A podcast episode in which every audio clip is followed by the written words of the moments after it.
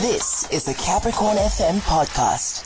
It's a Tuesday today. We have You Are the Business, and today we are joined by Peter Chabalala. You know, when it comes to the scent in any car, oh, I'm very sensitive because I struggle a lot with sinuses. Oh, so Yeah. if it's highly, if it's like really highly perfumed and like you know, mm, tsa- mm. tsa- tsa- tsa, It you destroyed struggle. me. Yeah, I can smell a chick who was in a Corolla Toyota Conquest from miles away. Wow, because of that distinct smell.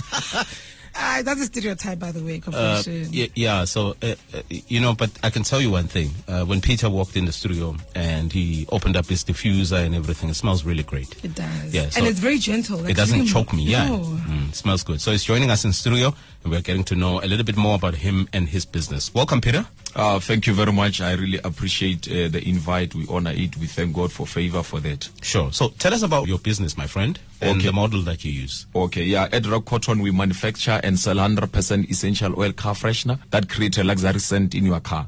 We also accommodate those like you who have got sinuses because we believe that people don't like something that has too much protection in it. Mm. So what we do, we, may, we, we did a research because we checked that a lot of people don't have time to take their cars to car wash because they're busy. So normally having our car freshener in your car, make sure that your car always smells luxury. We also have 100% reed diffuser that create a luxury scent in the offices and also household because we believe that a, a nice house supposed to smell nice. So our reed diffusers are 100% essential oil. We didn't add any compound alcohol and fixative in our product. Mm-hmm. So it's just 100% essential oil. Mm. So how did you come up with this idea? What inspired you to get into this line of business? Uh, I was working for a retail store. I was the manager. I was able to reach their target before month end. So I came up with an idea because where I was working, they were not selling colognes. So I just came up with an idea of how about I start my own brand and manufacture colognes for clients that comes. So it, uh, while I was working, I was selling to clients that normally come to the shop. Sure. I bought a book from CNA whereby I give them the receipt. So I noticed that the business was running. I take a risk so that I resign and start my own thing full time. Nice. Yeah. So how are you marketing the products? Uh, normally, we are located corner Biccard and Marshall. What we do, we, we normally open pop-up store. Like I said, people don't have time these days. The only time that they have or they can compromise is to go to gym, is to go to saloon, is to go to car wash. So that's where we put our pop-up store. Normally, when you bring your car, we are able to sell to you. Ah, I like Yeah. that. I like yeah, that. yeah, yeah. So I mean, as a business, what are some of the things you're challenging with? You're going to be hearing from our business coach later on at quarter to eight. What are some of the things you are challenge- you'd like to hear advice on? Uh, the, the the advice that I would like to hear is to how do we get uh, the access for markets? Because, like for example, now in Polokwane, uh, my goal was to open ten pop-up store. Now I already opened three. I hired young people who are energetic and passionate to run with the vision. So because we don't have the permit, so we are limited because uh, we wanted to go on the street. We wanted to go all the parks around so that people m- will have the access to our product and everything. Because what I don't want about my product is that I don't want to put it on the shelf or in, in, in, in malls or maybe Pick n Pay and stuff. The reason being, people will buy optionally so because uh, n- people don't have time, like I said. So you won't be able to go all the shelves all around Looking to check. product, yes, yeah. looking for product. So when w- w- we meet you on the street, we know that we are able to ask you for two minutes. Hmm. We sell our product to you. All right. Okay. We'll hear how um, you know what advice our business coach has um, for for you uh, later on. How do people get in touch with you? Uh, you can get in touch on this number 071 605 4465 and also visit our Facebook page, The Rock Cotton One, and also our pop-up store physical is at uh, corner Biccard and Marshall, and also at Solomon Dale Greenside Car Wash, and number six Lottery Street at OMG Barber Shop. That number again? Uh, 071 605 4465. There we go. Peter Chabalala, director at Rock Cotton. Thank you, thank you so much, and all the best for the business. Uh, no, thank you very much. I really appreciate it. We are joined on the line by a published author, award winning speaker, entrepreneur, business, and executive coach, Dr. Lucas Moloi. Good morning, Doc. Welcome to the show. Good morning and uh, good morning and thanks for having me. Yes, so Ntate Moloi, today's entrepreneur is a young man who manufactures and sells 100% essential oil car uh, freshness that gives cars this luxury scent. And according to him, it lasts for up to 31 days. And, you know, with everyone loving cars in their homes and wanting them to smell as luxurious as possible, uh, just looking at this at face value, it looks like a really great idea. What are some of the growth prospects in this particular industry? Um, the prospect of it, uh, uh, um, um, uh, looking at other other products, um, you know, things like uh, perhaps also looking at uh, offices, looking also at uh, things like, um, you know, bathroom fragrances and that. So, so he doesn't need to to look only into cars and and, and, and such, but you know, we can look at growing the product range. But also, um, what we should consider in this growth is the availability of the product itself. You know, where can one get the product? Um, you know, how far um, can we get the product in terms of, of, of uh, availability in the stores and that.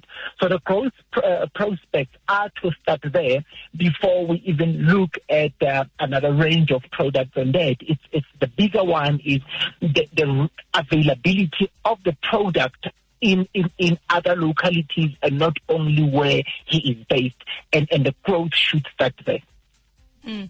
And, you know, some of the options, I mean, what you've mentioned now, but some of the options that he can look into when it comes to mass marketing his product and uh, practically seeking new customers. He was telling us right now that his focus is not to necessarily be on the shelves, but he's focusing on going where people mostly are going these days. He's talking about car washes, parks, uh, and the likes. And that's where he's really selling most of his products. So, for mass marketing, what can he do if he doesn't want to be on shelves?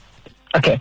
So, so, so, the first one, I'll tell you this. I know that most of the people, um, their fear and the decision that I'm not going to go on the shelf, it's, it's usually the hoops that one has got to jump to get onto the shelf.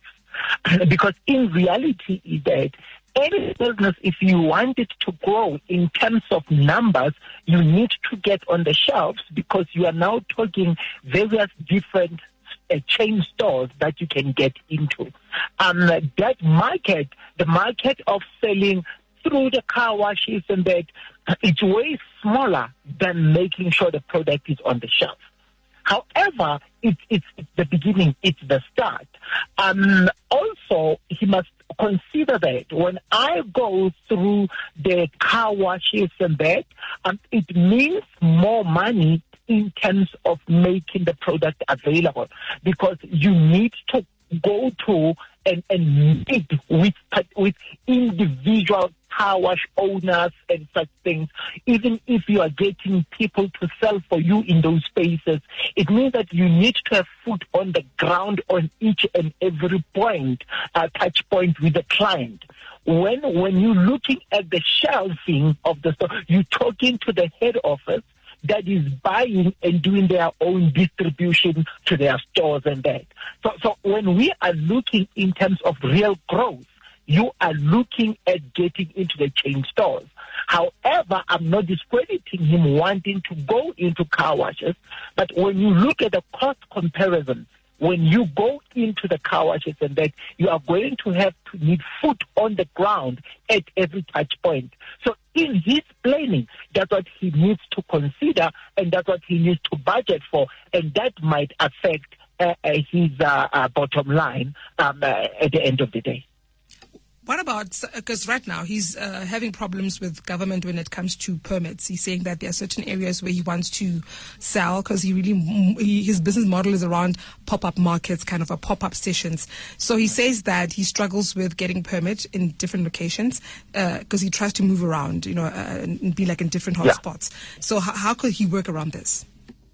Okay, so, so, so it's, it's, it's, the same thing I'm saying, you know. So, so when he does it himself and that, um, in terms of setting up pop-up stores and that, he's gonna have to every for every single location go and apply and that, and, and, remember the location works in terms of those that have already applied in that location. Is there still space available? So in this case, what you should be looking at is on various platforms and that or, or spaces and that who can carry his product, which type of sellers, which type of merchandisers can carry his product, and then speak with them and get them to be his distributors or, or get them to be his wholesalers. So he would then supply them and they will then sell to people. So he shouldn't only look at him owning the space where he's selling or being it his store or his pop-up store and that he should then look at who are the people that are selling in that space what are they selling like he's already said to the car washes and that what are these people selling? You know when you come to the to the traffic lights and that the guys that are selling stuff on the traffic lights and that who of those can carry his product? And those are the type of people that he needs to look at. The vendors the street vendors who of those can carry his product? And those are the people that he should look at. But he must remember also that when you are selling through those people and that, are they the people of the quality that you need for selling? Are they the people that you want your brand to be associated with? So it does give him a lot of work where he needs to keep control of, of, of those decisions to sit and say, is this the person that I want people? How do I regulate the price? Is, is the price regulated or am I allowing someone to sell for 100 rand when the other one sells for 50 rand? So all those become the dynamics when he is the one that is handling the distribution of this product. So those are all the things that he needs to really sit down in his planning and consider the pros and the cons of which path he wants to take in making sure that his product grows and is out there. Mm. All right, thank you so much, Zimaloy, and we hope that our entrepreneur will uh, look at these points and see what he can apply to his business. That's a published author, award-winning speaker, entrepreneur, business, and executive coach, Dr. Lucas Moloi. That was a Capricorn FM podcast.